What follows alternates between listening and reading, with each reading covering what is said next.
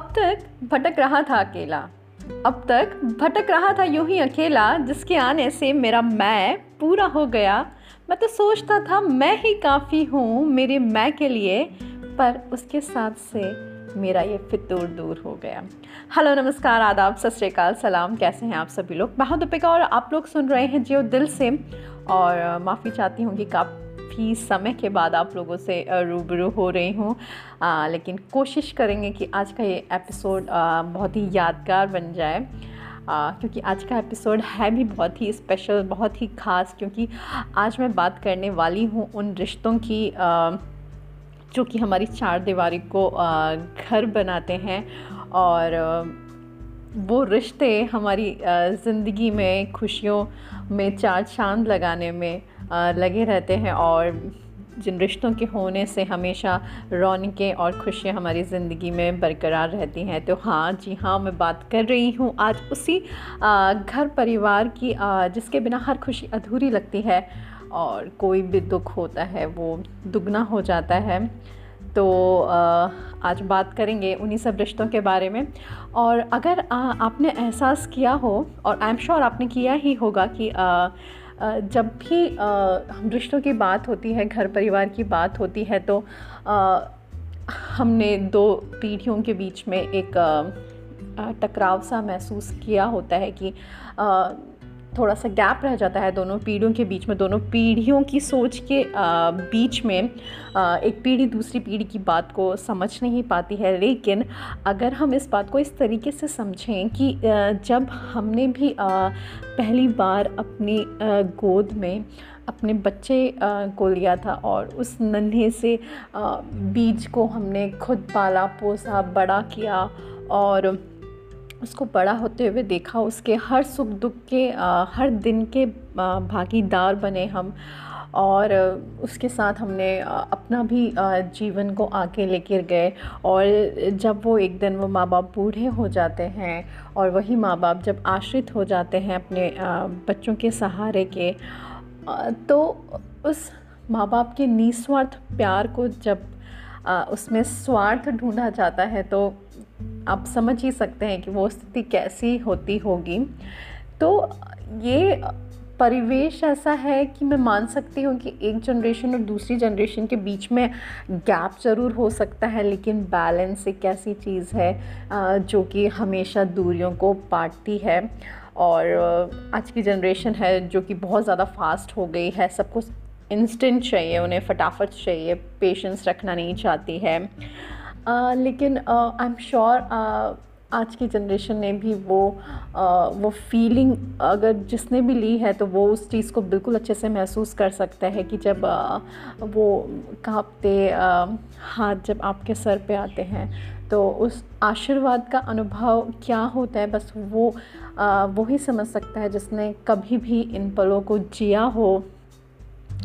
और आजकल मैं ये देख रही हूँ, एक तस्वीर बहुत ही वायरल हो रही है सोशल मीडिया पर, जिसमें एक बीमार है और फिर भी वो अपने बच्चों के लिए, अपने परिवार के लिए खाना बना रही है। इसमें प्रश्न यहाँ पे इस बात का नहीं है कि उस माँ के प्यार की वाहवाही की जाए या उस माँ के प्यार के बारे में बोला जाए कि बीमार होने के बावजूद भी वो अपने परिवार के लिए करे यहाँ पे प्रश्न उस परिवार की असंवेदनशीलता का है कि ऐसा भी क्या है कि अगर माँ बीमार है तो भी उनको उस परिस्थितियों में अपने परिवार के लिए उठ के खड़ा होना पड़ रहा है और काम करना पड़ रहा है। तो उस जो भी उस पिक्चर के पीछे की मजबूरियों को मैं नहीं जानती हूँ, ना ही उसे जज करना हमारा कहीं से भी सही है या फिर हमारा काम बनता है।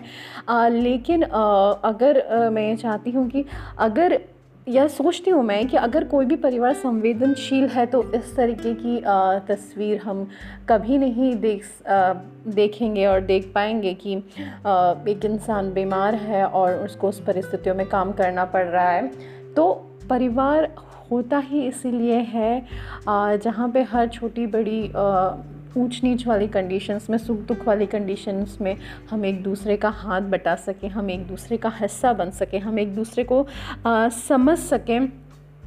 और आ, हमको आज ऐसे ही परिवार अपने इर्द गिर्द बनाने की ज़रूरत है जहाँ पर बच्चे अपने माँ बाप की कोशिशों को समझें और माँ बाप अपने बच्चों के एम्बिशंस को समझें और वो जो जो जनरेशन गैप है वो जनरेशन गैप नहीं रहे कि वो जनरेशन ब्रिज बन जाए जहाँ पर आ, दो पीढ़ियाँ आपस में एक दूसरे को सपोर्ट करते हुए आ, आगे जाएँ जहाँ एक जनरेशन का प्यार और अनुभव दूसरी जनरेशन तक बिना किसी मिलावट के पहुँच सके। तो ऐसा परिवार हम लोगों को बनाने की ज़रूरत है और इस पेंडेमिक वाली सिचुएशन में हम इस बात को बहुत ही अच्छे से समझ चुके हैं कि एक परिवार की कीमत क्या होती है। हम में से बहुत सारे लोग एकल परिवार में रहते हैं और हम सबकी अपनी मजबूरियाँ होती हैं और बहुत सारी चीज़ें होती हैं जो कंबाइन नहीं हो पाती, लेकिन अगर हमें कभी भी ऐसा चांस मिलता है और मतलब उस तरीके से हम कभी भी उस चीज़ को नकारें ना कि जो परिवार में एक हर सदस्य का अपना एक रोल होता है। हम ये ना समझें कि हम ही हर चीज़ के लिए काफ़ी हैं, हम ही हर चीज़ की कमी को पूरा कर सकते हैं। एक बूढ़े माँ बाप का जो प्यार है, आशीर्वाद है, उनका जो अपनापन है, लगाव है, जो उनका ममत्व है और उसको हम फुलफ़िल नहीं कर सकते।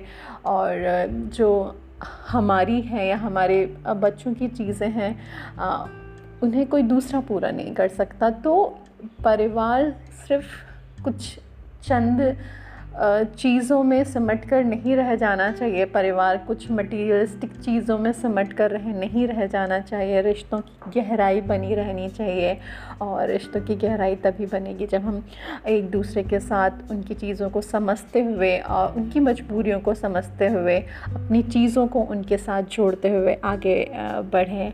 और आज के एपिसोड में मैं कोई स्पेशल पोएम लेके नहीं आई हूँ और चाहती तो पोएम के साथ इसको ख़त्म कर सकती थी लेकिन आ, कोई बात नहीं आ, बहुत सारी चीज़ें कहनी है लेकिन आज का एपिसोड सिर्फ़ एक छोटी सी चिट्टाट का एक छोटी सी बात का जो कि मैं आप लोगों तक पहुंचाना चाहती थी अपने इस पॉडकास्ट के ज़रिए।